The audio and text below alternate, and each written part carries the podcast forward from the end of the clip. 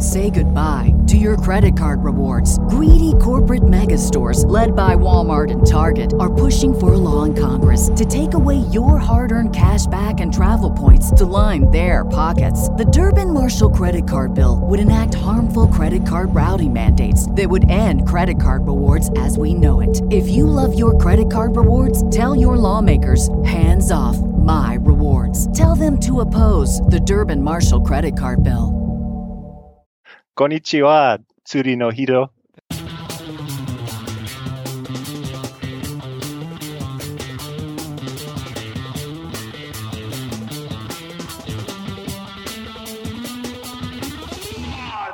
Welcome to the Fish Nerds. It's a celebration of fish, fishing, and eating fish that is always interesting, usually funny, and mostly true.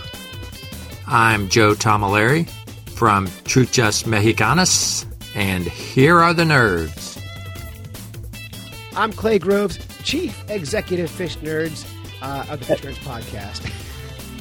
And I'm Ben Cantrell, microfisher and occasional dumbass. Occasional. But, you know, I think if you're going to be a dumbass, occasional is the way to go.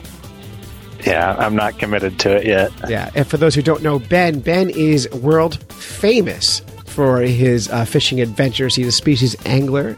Ben, where are you from? Illinois, but your name comes up everywhere I go. But before we get into, like, while you are a household nerd name, you wanted to be on the show because you want to talk about the dangers of your adventures. Yes, I have a story to tell. It's just been eating enough that the world has not heard it yet, and so I think the time is right. Well, now tens of people will hear your story. Okay, so here goes. Right. There's not going to be too much backstory. I went to Peru on a fishing trip. It was wonderful. Wait a minute, you got to go to Peru on a fishing trip? Yes, yeah. What planet are we on where that's a thing? It actually wasn't that expensive, to be honest. That's amazing. Yeah. Yep. There's a place down there, Otorongo Adventures, that you can go stay at for a week, and you can go out fishing every day in the Amazon, piranhas, catfish, you name it. Do you have kids, Ben? No. There's why you can afford to do that. Yes. Yeah. Yeah. Maintain that lifestyle of no kids, and you can fish all you want. Yep. Yeah. Okay.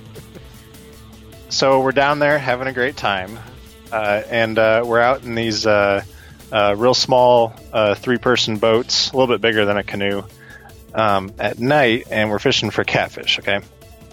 What kind of catfish do you catch down there? There's hundreds and hundreds. Really? And there's really, you can't target any one kind. You just throw cut bait in there, and whatever bites is whatever bites. Anyway, we're tied up to the bank on a tributary of the Amazon, real swift water. We're soaking baits, and I hook into a tiger shovelnose catfish, which is a really exciting catch. Everyone in the group wanted to get one, and mine wasn't big. It was, 24 inches or something. Big enough. Well, here's the thing. So I pull it out of the water, and I've got my camera in one hand, and I got the fish in the other hand, and I'm like, gosh, this fish is too small to have my buddy take my picture. Oh, God. Because I don't have people take photos of me holding microfish. I just hold them out and photograph them in hand. So I decide that's what this fish, what I have to do. Well, I don't want it laying across. 24 inches is not a microfish. Well, I knew they'd get a lot bigger. So I didn't want to take a photo of the fish like laying across my knees or something because that'd look bad. So I stood up in this tiny boat, and I held out the fish as far as I could in front of me. And then I held my camera like back behind my right ear, so it was as far away from the fish as possible, so that I can get all 24 inches into the frame. Oh, cripes. And that's when I feel the boat start to tip. Oh, and, I bend my knees, I lean forward. I'm like, okay, I got this. Uh-huh. And the boat tips more. Oh. And I'm like, all right. I'm really going to have to like fall forward. And then all of a sudden there's that moment of realization where you're just like, crap, I'm going in. There's nothing you can do about it. So I wiped out backwards, head first into the water. instinct kicked in, and I kung fu gripped my camera, and I kung fu gripped the catfish. So I lost neither of them. Good. But my ankle caught on the edge of the boat, and my head was underwater. That's bad. It was in the middle of the night in this muddy river. So I reach up to free my ankle from the edge of the boat, and I use the catfish hand. With you. So you had the catfish, and you grab your ankle with a catfish in your hand still. And I drive the catfish's pectoral spine straight into my leg. Now, most catfish have very hard, sharp pectoral spines. There's a venom in this one? I don't think they're venomous. I think a lot of catfish have a big colony of bacteria on their spines. Yeah, they sure do. Yeah. It was serrated, though. Oh, good. So I'm able to scramble to shore. We were tied off right near shore, so it wasn't too bad. And I stand up, and one of the guys in the boats is like, "Did it sting you? Did it sting you?" And I'm like, "No, don't worry. It didn't sting me." And he points down, and the catfish is just hanging off my leg. Oh, it's just like dangling there. Oh, my God. And I was like, oh, yeah, I guess it did. Oh, did you take a picture? Well, I got a picture of the fish, yeah. So, but you didn't get a picture of it hanging out of your leg. No. Shame on you. Next time. Sorry. Yeah. So he reaches down, grabs me, and he goes, "All right, on the count of three. One, two," and just, yanks it out. Oh, my God. Before he gets to three. How'd that feel? Okay. Well, at the time, I didn't even know it was there. So, right. So anyway, we get back that night. I'm soaking wet. We change clothes and everything. And my wound doesn't look too bad. It's a small puncture. And the guy who owns the lodge there, he asked the guy in the boat, he said, "Did the spine break off in him?" And he said, "No." Oh, that's a thing. So fast forward, I went 6 weeks thinking there was no spine in my leg. That's a long time. And the wound got horribly infection. I did 3 different weeks on 3 different antibiotics. Basically, a spot on my leg, like the size of an apple, looks like a zombie. Oh, God. And then finally, I wake up one morning with a really sharp pain, and it's on the other side of my leg. It hurt all the way through. And so I feel down there, and there's something poking from the inside of my skin trying to come out. Oh, man. So I got in surgery the very next day. They just made a little incision, pulled it out. It was about 1.5 inches long, a little serrated spine. Did you get to keep it? My insurance company has it. Oh, man. It's too bad, because I'd you make a necklace out of that or something. It'd be awesome. Yeah. I'm supposed to get it back. They have to examine any foreign objects that are removed from people. You'll never get it back. I'm like, Oh, that's horrible. But kind of awesome, right? Really awesome. I mean, that's the fish almost killed you. Yeah. You could have got septic or something, or really some terrible stuff can happen from that. Yeah. Yeah, it's kind of eye-opening. Be careful out there, listeners. So the moral of the story, if you're fishing in Peru, that's where you were. Just hand your damn camera to your buddy and have him take a picture of your tiny fish. Oh, I was going to say, if you fall in the water, let go of the fish. But, oh, yeah, that too. So did you eat the fish or let it go afterwards? Oh, yeah. You did? Yeah, it was delicious. So it's part of your healing process. You know that? Oh, yeah. Yeah, that's amazing. And so while you were down there, how many species did you pick up? A few over 50, like 51 or 52. And for those who don't know you, and you are pretty popular in the species fishing world, how many species have you caught so far? I just broke through 400, and it was on that trip. Broke me through 400. That's an amazing amount of fish. And where are you from again? Central Illinois. And how many species of fish live in Illinois? A little under 200, I think. And have you caught all of your local fish? No, I've only caught 2/3 of them, maybe. Really? So you have a local list you can keep working on. Yeah, actually, the Mississippi River is really intimidating. There's a lot of fish that are out in the main current that I've never seen. Oh, it'd be a lot of fun. I'm always so jealous because this story. I'm always in New Hampshire. We have 48 species of fish here, right? And which is easy compared to what you're doing. And I hear about Midwestern species of fish, and there's 200, 300, 600 in some places, and you're like, wow, my God, the diversity is unbelievable. So you're a species fisherman. And for those who don't know, you want to explain what that means? Yeah, so I just keep a life list of all the fish that I've caught on hook and line. It's same as birders who keep track of all the birds they've seen, except for it's a little more interactive because I actually have to catch the fish. Oh, can you imagine if birders had to catch the birds? Well, didn't Audubon or whoever basically shoot one of everything? Yeah, and that's the original way of collecting birds was by killing them. Even Darwin did that. Like when you were going on these trips and you were learning about new species, you would kill the first example of each species you find. And that would be what you brought back as your data collection. Right. And there have been times where like these people have killed a bird and it was the only time that bird's ever been seen. So that's messed up. They killed the only example of these birds. Yeah. Which is really messed up. Last week, we were talking about a New York Times article that came out was talking about removing the Penobscot dams in the Penobscot River in Maine.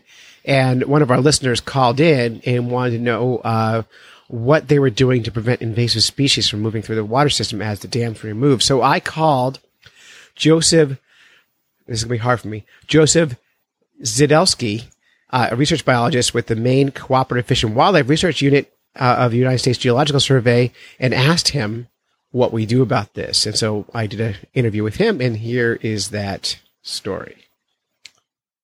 Joe Zydlewski. I'm in an interesting position because I am a federal employee with USGS, mm-hmm. and I'm in a sort of a rare position. There's over 100 of us across the country who are USGS employees, but we get to work at universities.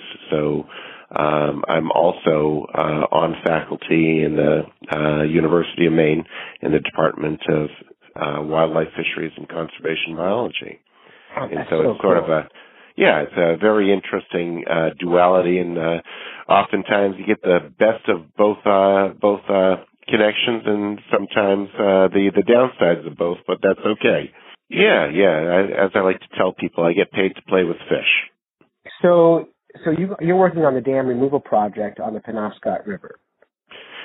Sure, and I should say that I'm not involved with the dam removal, mm-hmm. but I am involved with the assessment. So the Penobscot River Restoration Trust, which was formed, as you're probably aware, by a group of agencies and NGOs who organized the removal, and a lot of the funding came from both private as well as federal sources for the removals.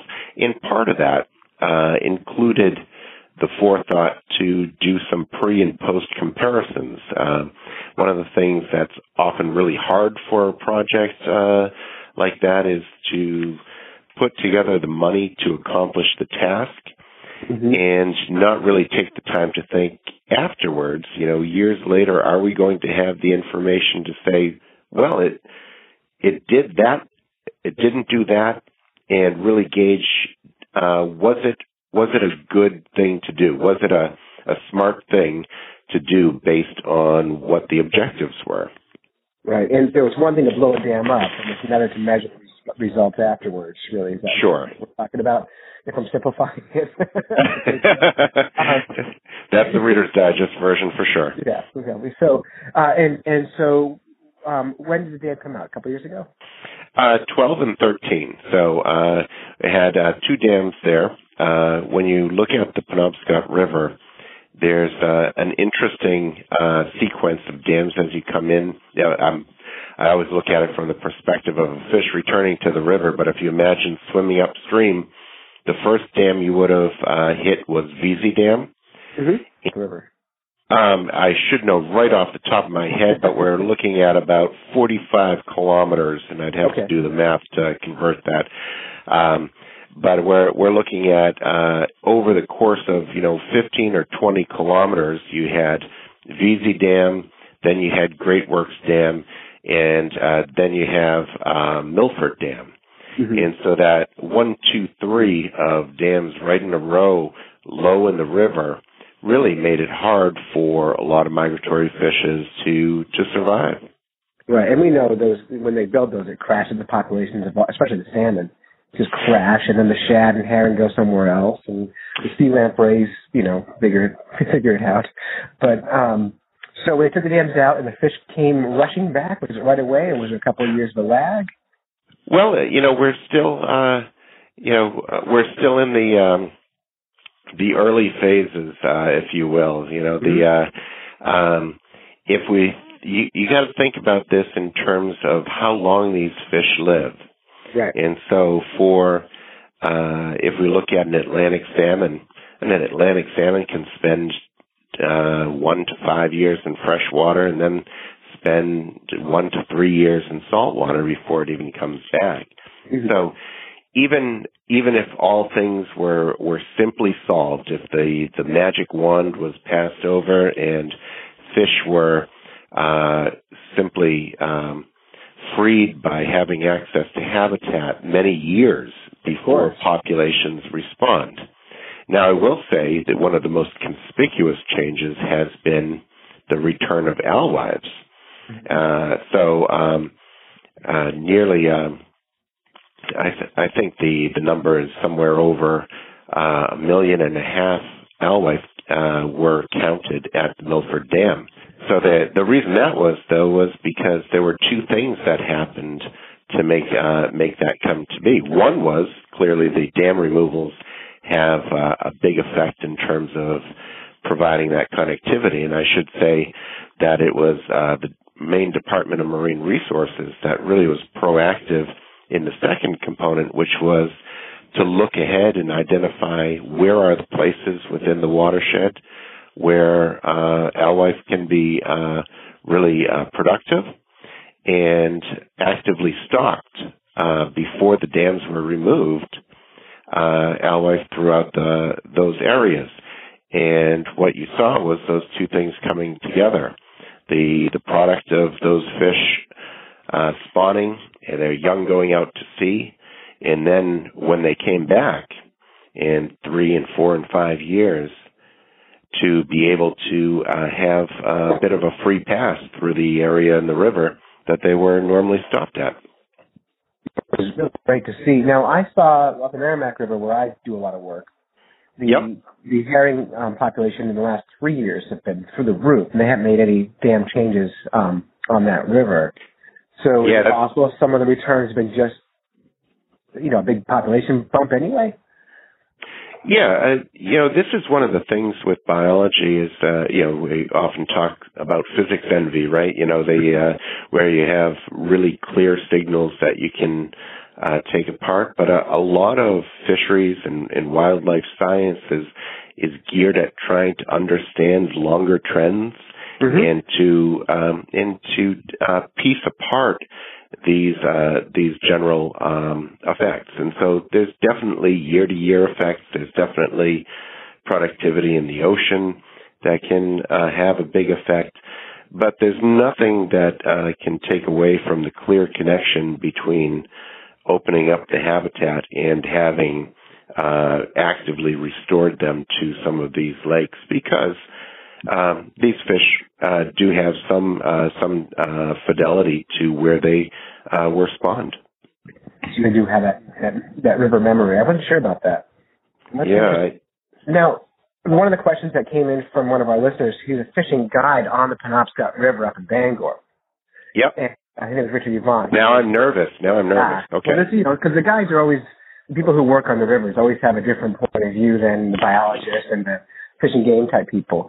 And so he's a guide up there, and he's wondering how does taking the dams out predatory species that are invasive, like northern pike, for example, who don't belong in those rivers, who are there. You take the dam out, now the pike have free rein on the whole river. What's taking the dams out have to do with those guys, and what are people doing to mitigate that problem?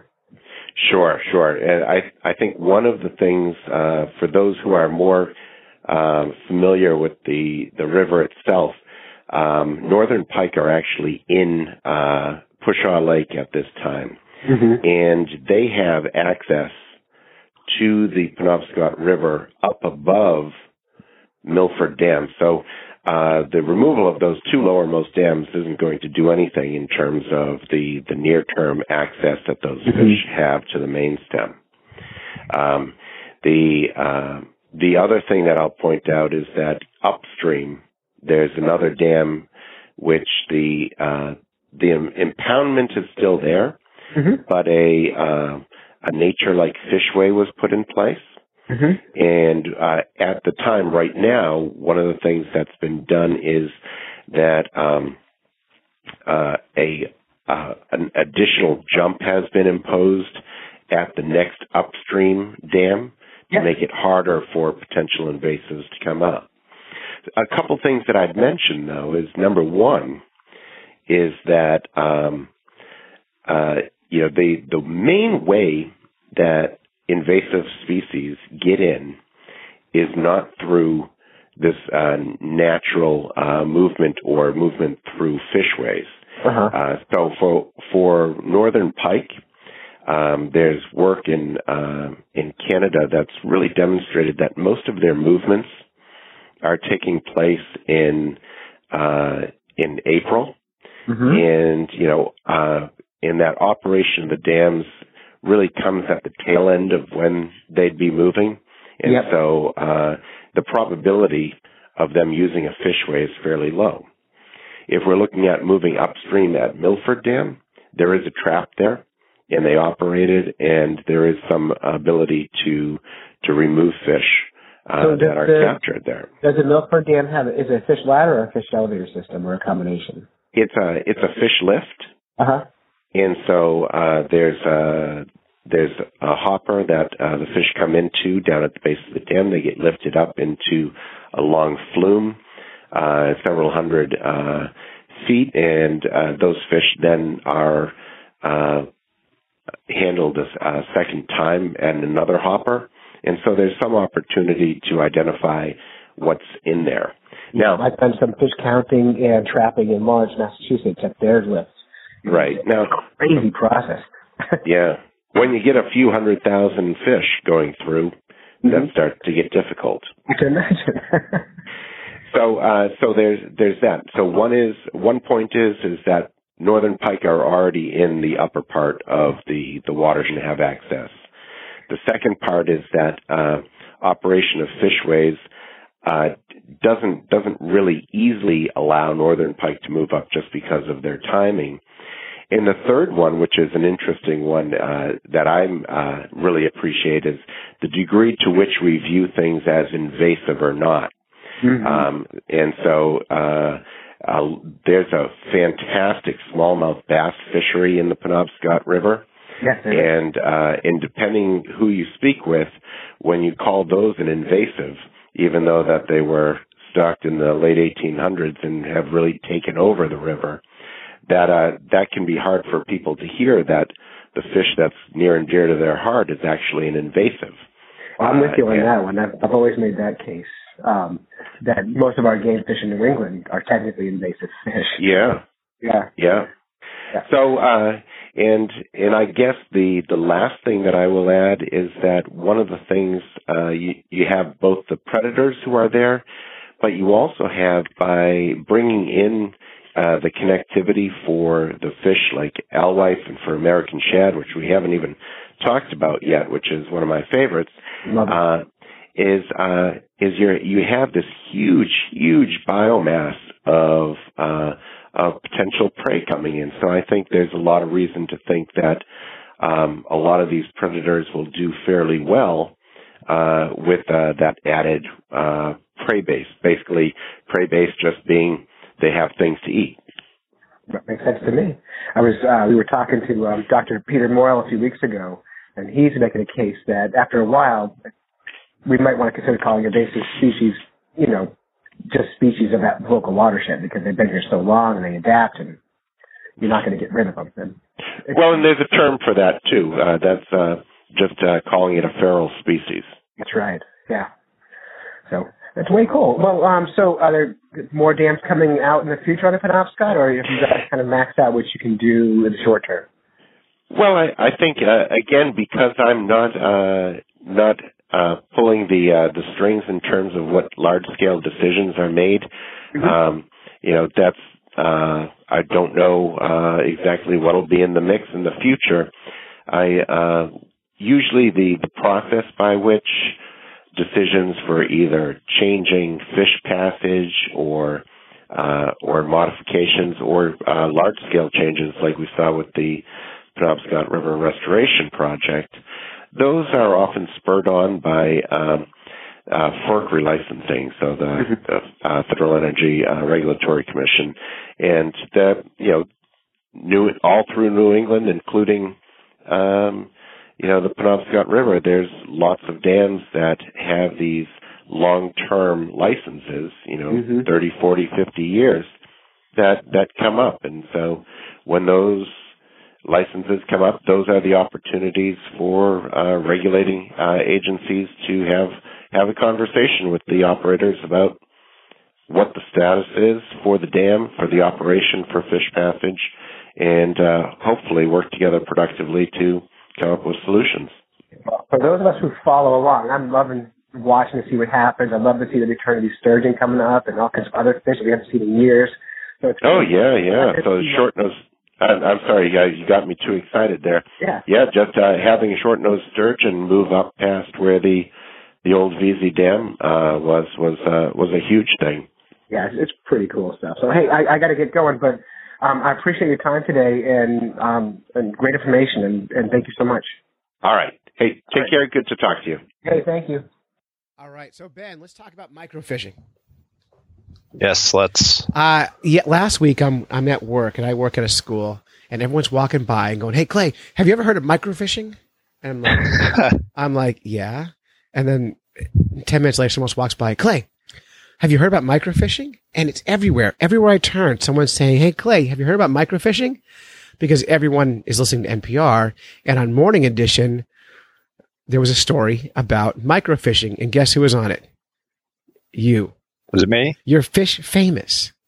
And then I get emails from people around the country who are part of the podcast going, "Hey, Ben was on the radio. Did you hear Ben on the radio?" And so I thought, boy, this is really cool. So can you tell us what that's all about? Yeah, this is really crazy. It came completely out of nowhere. It's awesome.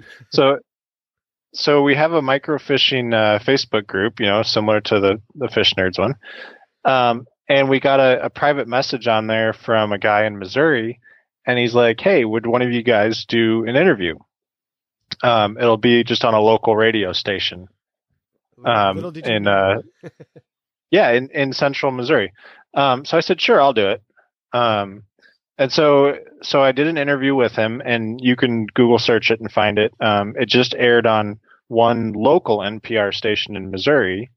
But I guess editors, caught wind of it, heard it, liked it, and they said, "Hey, we need to, record it again, make it a little more interesting, more people." I guess I wasn't enough.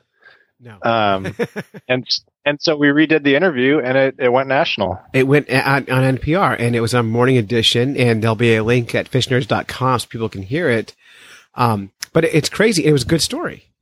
But did you feel like they were a little bit late to the banquet on this? Yeah, we've been doing this for years. I know. That's what I've been, everyone's like, "Clay, have you heard of this new thing?" I'm like, "Yeah, it's not that new. This new thing called disco." It's been around a long time, but I'll give you guys credit. I mean, the microfishing community really did give it a name. Dave and I were doing it before we knew it was called, and it was only through our quest to catch all the fish that we found microfishing and found a name for the stuff we were doing and learned about species anglers like you. But I mean, pretty great press. Now, did you get a lot of attention afterwards? Yeah, I heard from a few people that I heard you on the radio this morning. We got a lot of questions to the Facebook group from people, who had never fished in their life and wanted to know more about it. So it was kind of a interesting week for microfishing outreach, I guess. I think it's really great, and it's actually a new way of looking at fish. And for me, someone who is a species person, to get attention to the diversity of fishes is really important. And so the work you guys do at microfishing is critical, I think, in that, because and we all love seeing bass pictures. But a, you know, rainbow darter, way prettier than a bass. So the work you guys do at microfishing is pretty great, and you give us great tips and ideas. Speaking of which, what is your favorite hook for microfishing? We've talked about this before. I like the Tanago hook. Tanago, yeah, I hate those things. But and you get those from Japan? There's a guy here in the U.S. that imports them. Yeah. Is it tankarabum.com, something like that? Yep. Yeah, and they're totally cool looking hooks, and they're wacky. But I mean, I go to a fly shop, buy a number 32 hook, and that's all I'm going to do. But you know, the Tanago, a lot of the guys like the Tanago hooks, and we have listeners in Japan who have been sharing this story around too. So you've been popular even in Japan.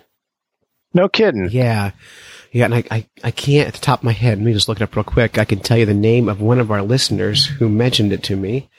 I'm going to our Patreon page. For those who don't know, we do fundraising for this show through Patreon, where listeners can give us a little bit of money for each show we do and helps us keep the show going. And one of our Patreon supporters is from Japan, and he mentioned it to me here. Let's see if I can find him.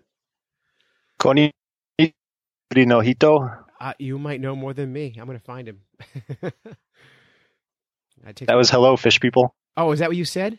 I thought you were saying someone's name. Say it again without me interrupting you. Konnichiwa, Tsuri no Hiro. That's great. Have you been to Japan?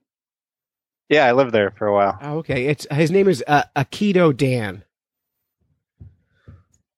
Have you heard of him? All right. Yeah. Anyway. No. So Akito Dan, he is supporting us on Patreon. He's giving us $1 an episode, so we make about $4 a month off Akito Dan. But that's how we fund our show. If you want to fund the show, go to patreon.com/fishnerds and give us $1, and we'd be so happy.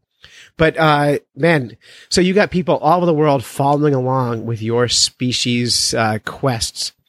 What's your next big move? Oh, gosh. Yeah, it's important. I don't know. You don't know? No plan?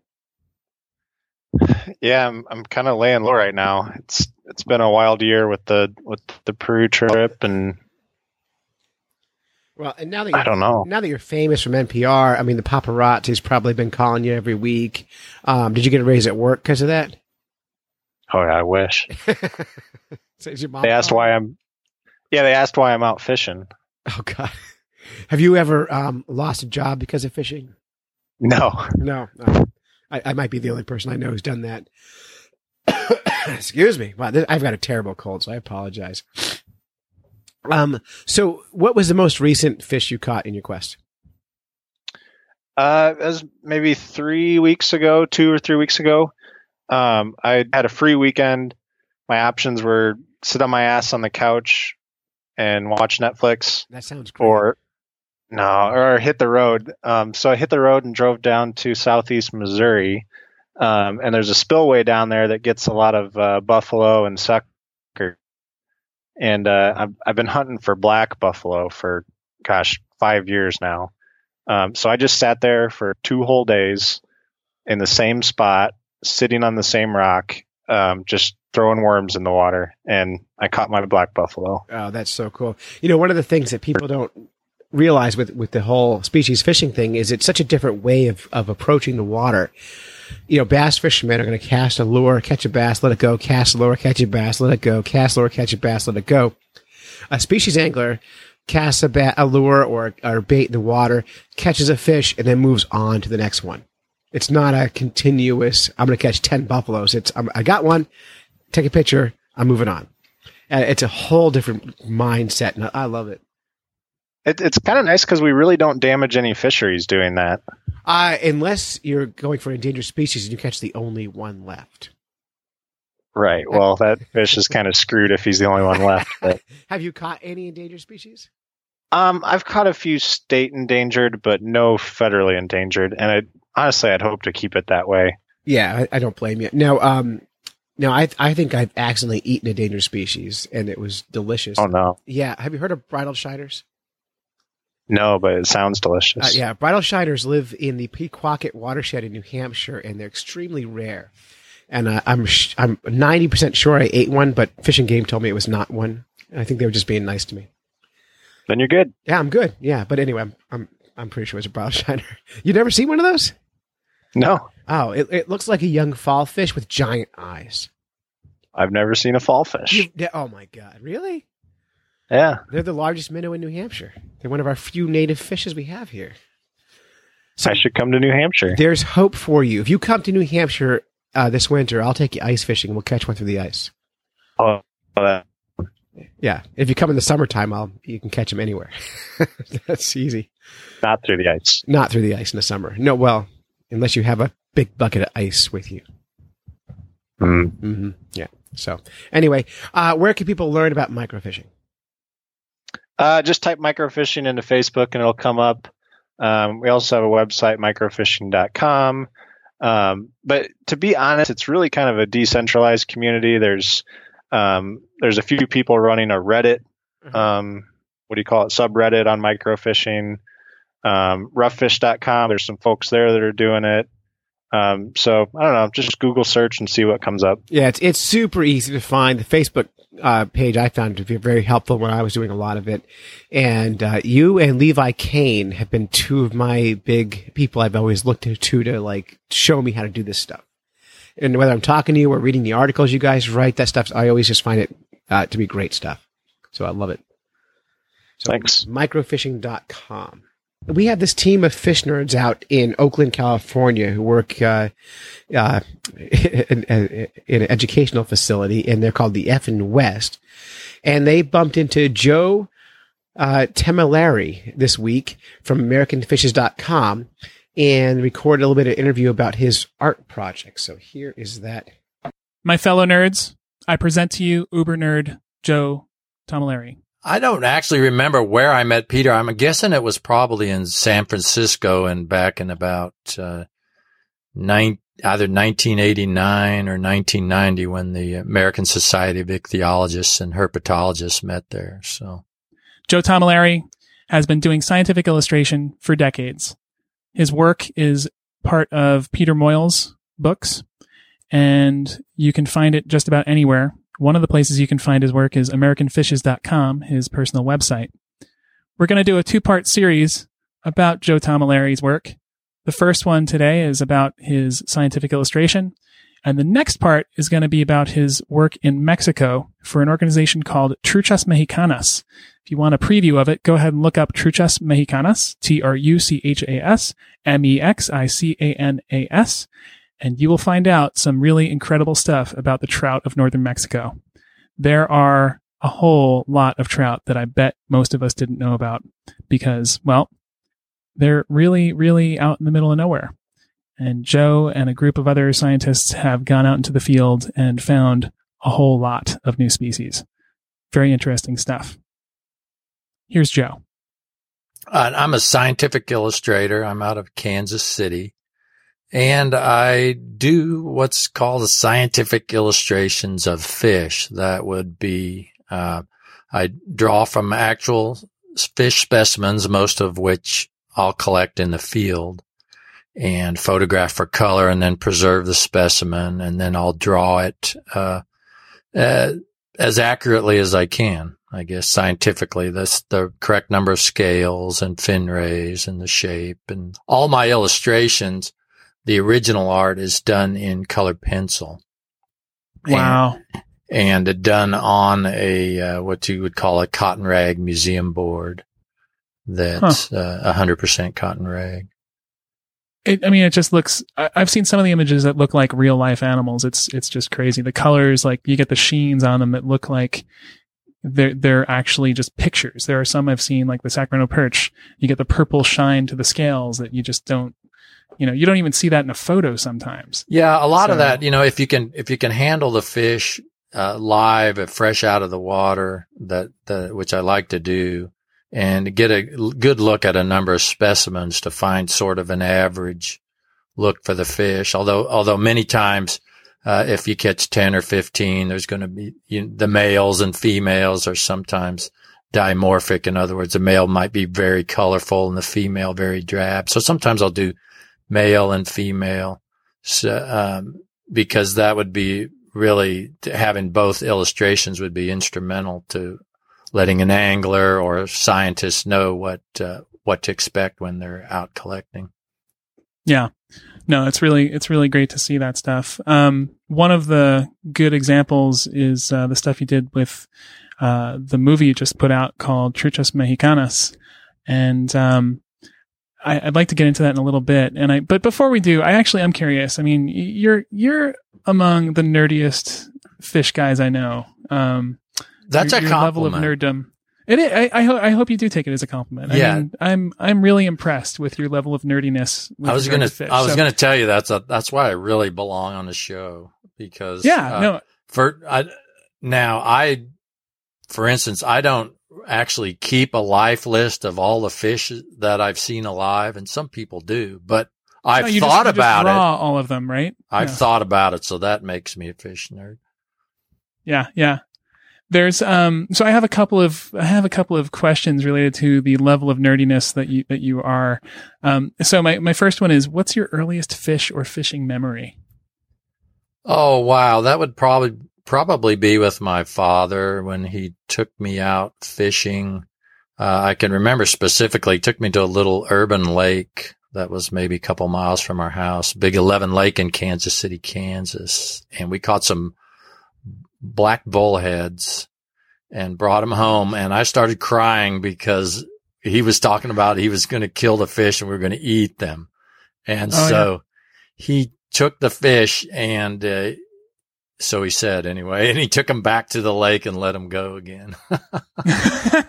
Little did you know they were dinner like two nights later.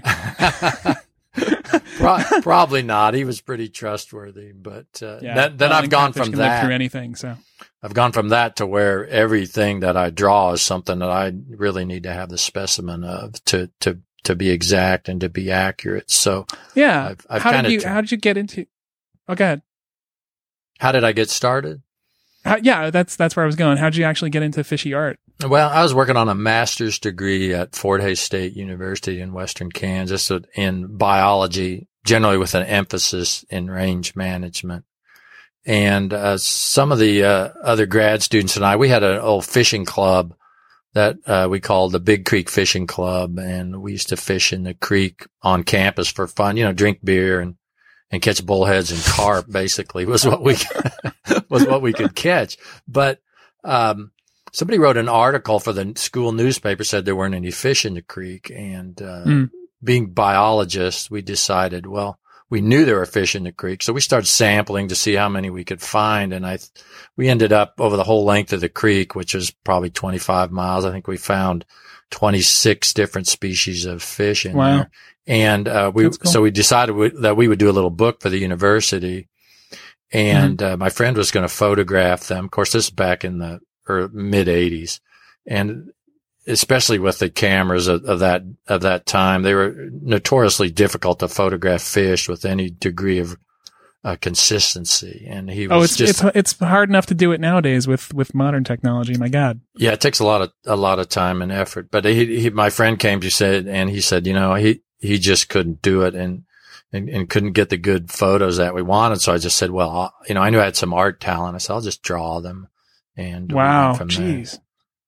Wow. That's pretty impressive.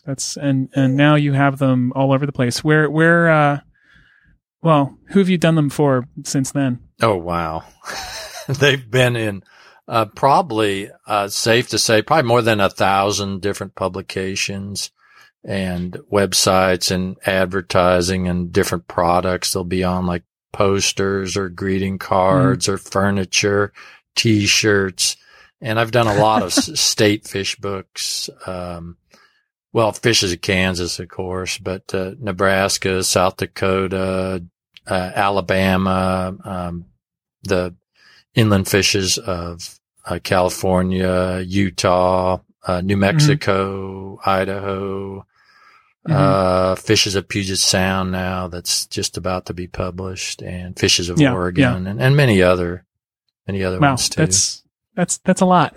Now, some of the nerds might know Karen Talbot, who's just recently gotten her Angler's Pint Glass on the back of the Orvis catalog. She's doing it too. It's pretty cool that she's selling these glasses. Have you ever had anything like that happen with your artwork? I mean, it seems like you sell prints and stuff, but are you mostly selling the prints themselves, or how's that work? Yeah. Okay. The image I'm just selling. Like I'll sell reproduction rights or fine art prints and all the other products that, that might be found on, that have my fish on them. I don't sell them individually because it would just be, it'd be too much work to fulfill those sorts of orders. And I understand that if people want to get a copy of some of your artwork, one way to do it is to go to your website and check out the contest. Tell us about your contest. Oh, the fish quiz. We started that back in 1999 when I first got a website. Yeah.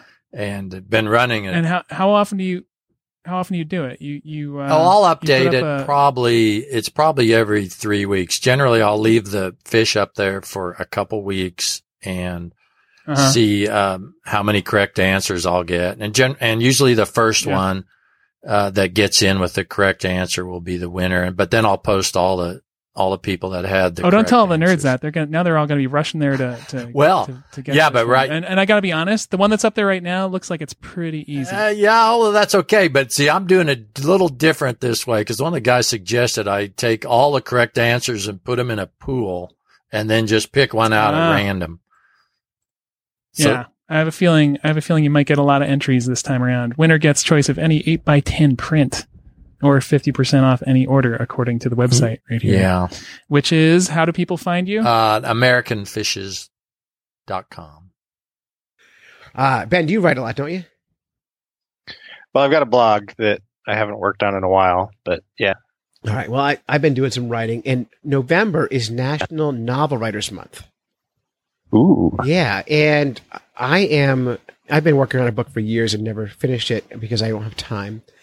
But I thought it would be fun for National Novel Writers Month to get together with other fish nerds and put together a fishing book, like crowdsourcing a book. So what I'm trying to do is get people to contribute a 300 or more word story to our new book for the National Novel Writers Month. And so the theme this month is fishing adventures. And so any adventure-type fishing story you want to include, you can. In fact, Ben, your story of getting hurt would be a great story. The dumbass story. It's perfect. It's got a title and everything. I might just transcribe that. But if you wanted to write it yourself and make it better, you could. And so we're looking for Fish Nerds listeners to contribute to this process. We need 30 stories to make this really good. So that's one a day. And it's the third right now recording. I have 3 stories already. So I need 27 more stories. And so if you want to contribute, just write your story and send it to clay@fishnerds.com, and we will edit it and we will put it in our book. You'll get a free ebook copy, and some accolades, and you'll get to be able to say you're a published author.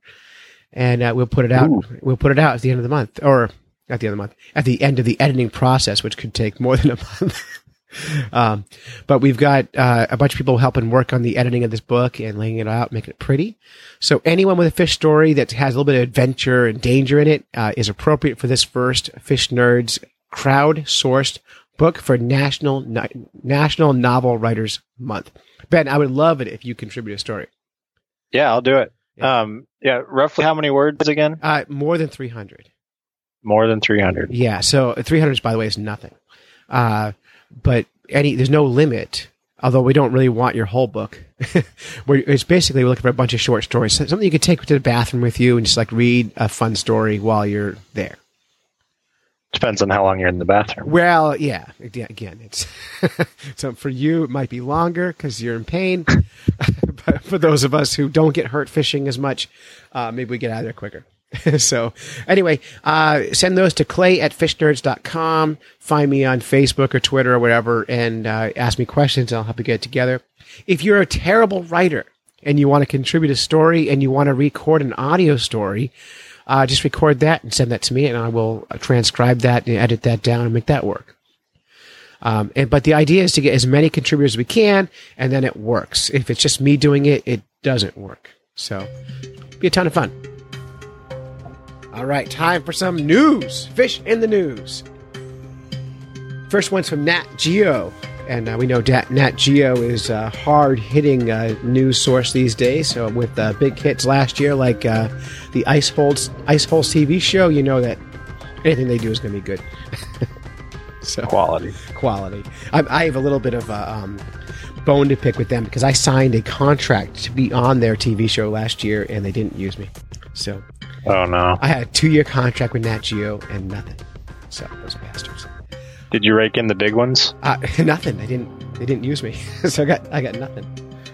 All right, two-headed sharks keep popping up, and nobody knows why. This is the story. All right, this is by Joshua Raplern. Two-headed sharks may sound like a figment of the big screen, but they exist, and more are turning up worldwide, scientists say. A few years ago, off Florida, fishermen hauled in a bull shark whose uterus contained a two-headed fetus. In 2008, another fisherman discovered a two-headed bull shark embryo in the Indian Ocean. And in 2011, a study described conjoined twins discovered in blue sharks caught in the Gulf of California and northwestern Mexico. Blue sharks have produced the most recorded two-headed embryos because they carry so many babies, up to 50 at a time. Now, Spanish researchers have identified an embryo of an Atlantic sawtail cat shark with two heads, according to a new study in the Journal of Fish and Biology. While raising sharks for human health research in the laboratory, a team noticed the unusual embryo in a see-through shark egg. The cat shark embryo was not your average two-headed beast. It's the first such specimen known from an oviparous shark species. That's a shark that lays eggs. Yeah, I know, you learned a new word tonight. Researchers have opened the egg to study the specimen, and study leader Valentin Sanscoma says it's unknown whether the deformed animal would have survived. I can tell you why it didn't survive. They cut the egg open. So it's not that unknown. That doesn't help. It does not help. And anyway, so those eggs were not exposed to any kind of infectious chemicals or radiation, which is kind of a natural problem. But wild sharks' malformations could come from a variety of factors, including viral infections, metabolic disorders, pollution, or a dwindling gene pool due to overfishing, which leads to inbreeding and thus genetic abnormalities. The question I would have is, how many fish would you have to take out of the population before you've limited your gene pool enough where you have these deformities? Yeah, the ocean's a big place. I don't know if I buy that one. Yeah, I'm not sure. For another recent study, marine scientist Nicola Emin examined two such specimens, a small-eye smooth hound shark and a blue shark, found by fishermen off Venezuela's Margarita Island. The animals, which would not have survived, are the first two-headed sharks found in the Caribbean Sea, according to her research. So the question is, do we blame overfishing, or do we blame something else? What do you think? Digital photography. I would blame anyone with a digital camera. Yeah, and that's actually, if you read through the whole article, there's not a lot of research on this. It seems like a completely random phenomenon, and the scientists kind of declare that it seems to be more people are just noticing this phenomenon than it actually happening more often. I think you're exactly right. Were you being facetious, or did you mean it? No, I mean it. Yeah, you were exactly right. In all honesty, I hope the Sharknado people are paying attention and work this into their story. Oh my gosh, I would finally watch one of those. If it was two-headed Sharknado, I'm in. Yeah, I'm totally in on it. Have you ever caught any fish with deformities? Maybe just a goofy spine or something, but nothing crazy. You know, it's goofy spine, the scientific term for. Yeah, kind of curvy. Curvy spine. What's really cool is when you get a fish and they've got a very clear just bite taken out of their back. Oh, I've seen that. And they're just doing fine. You know, you'll see bluegill like that sometimes. Totally. Too. I've not seen it from bluegill, but I've seen it in other fish. And I've seen other fish, too, with just like teeth marks in their sides. But it's amazing. Some of those sharp teeth fishes, they just take a quick bite out of fish. What kind of fish are eating the bluegills out where you are? Up north, it's probably pike. That's surprising that bluegill get away from that. That's amazing. Next story. This is from the Washington Post. We're going to get political now, Ben. I hope you're right. This is serious. This is serious. Well, you know, this show is being released the night before the biggest election of the year. Some might say the biggest of our lifetime, but they always seem to say that, so we'll have to see how that works out. But this is a story from the Washington Post, and it's about the Hillary Clinton email scandal. Oh, God. You might be asking, what does this have to do with fish?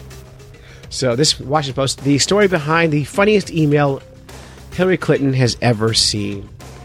By the way, before I read this, I'm going to tell you that if this is the funniest email she's ever seen, Hillary does not get enough spam from my dad.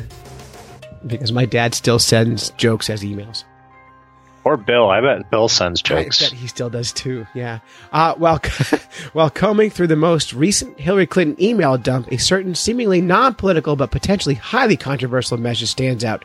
The email was sent to both Jake Sullivan, one of her top advisors, and Richard Verma, the former Assistant Secretary of State for Legislative Affairs, and it's brief. The body of the email is 5 words long. It reads, "Where are we on this?" The subject, meanwhile, says only, "Gefilte fish." That's it. That's the story. That's a code word, for sure. It is. Now, for those who... Do you know what gefilte fish is? It's some Jewish people eat, right? Yeah, gefilte fish, for those unaware, is the quintessentially Jewish food made from ground white fish, onion, egg whites, and a few other things. Now, it's interesting that this article has it as white fish, because traditionally it's not made from white fish. It's made from... Do you know what it's made from? How about carp? Carp or pike? Yeah. Oh. Yeah. In fact, Dave and I, in our quest to catch all the fish in New Hampshire, made gefilte fish, and it tastes a lot like fish meatloaf. That sounds okay. It actually wasn't bad. It wasn't great, but I had no idea what I was doing. It was my first try at making it, but I can imagine eating it. Now, I've seen it in the stores. Have you seen it in the stores? In jars, maybe? Yeah, jars, and it's packed with fish jelly. And that jelly is actually made from the fish slime. Oh. Yeah, and that is a lot less appealing. So, but yeah, so that's the big scandal this week with Hillary Clinton. So if that impacts your vote, you know, make sure you make a note of that as you go to the polls to vote. Hillary Clinton is not sure where she is with gefilte fish. Where do you fall with gefilte fish? I honestly want to know where our political leaders are on it. Yeah, I mean, I would think any inclusive leader would be supportive of gefilte fish. They'd make some progress, at least. They would. Well, we don't know the context of that email, but I think she was just being very cautious on it, and she might have actually not known what it was. But I think being an international leader and close with Israel, you probably should know it. But I am actually in favor and supportive of gefilte fish, and I think anyone eating carp wins. I agree. Yeah. So, and in fact, now my challenge to you now is to go out and buy a jar of that and taste it and report back. Okay. That's a new. And in the effort of being fair, we can't do a Hillary Clinton fish story and not do a Donald Trump story. And there's actually a really big trend right now in the Trump universe. Fans of Donald Trump are have a new hobby. It's called putting Donald Trump's mouth on a pufferfish. And this is from onsizzle.com. And apparently, you can Google this. Google Donald Trump and pufferfish, and there are thousands of pictures of his mouth on a pufferfish. Which I think if in the debates that was the face I was seeing, then I would have been swayed to agree with him more than I did. Because pufferfish are cute. They are super cute, and Donald Trump has a great mouth for pufferfish. Like, it's surprisingly cute. So I'm staring at the pictures right now, and I'm just having a hard time choosing words. They're ridiculous, but it's way fun. I highly recommend everyone go over and go to OnSizzle or just Google Donald Trump and pufferfish, and there are just hundreds of them on the internet, and just go and check them all out and have a good time with it. But I think it's neat in the fishing world how diverse fish are and how diverse the people are. I know that our fans. Some of them love Hillary, some of them love Donald, and some love libertarians, and some hate politics. And we love all of our people, and we're not going to dig too deep into this issue. So we're going to leave it right there. And I think call it good. And hey, that's it, man. We've wrapped up. We've done the whole show. All right. So that's it. You've listened to a few Fish Nerds when you could have been fishing. We'd like to thank our families for supporting us while we podcast, go on fishing quests, and do all sorts of silly things that nerds do. If you would like to support Fish Nerds, you can go to patreon.com and search for Fish Nerds and help us crowdfund this podcast. Special thanks to Joseph Zydlewski, Joe Tomelleri, and the F and West. And of course, big fat thank you to dumbass Ben Cantrell from microfishing.com. Occasional dumbass. And until next time, follow the code of the Fish Nerd. Spawn early and often. And avoid free lunches with strings attached. And swim against the current every chance you get.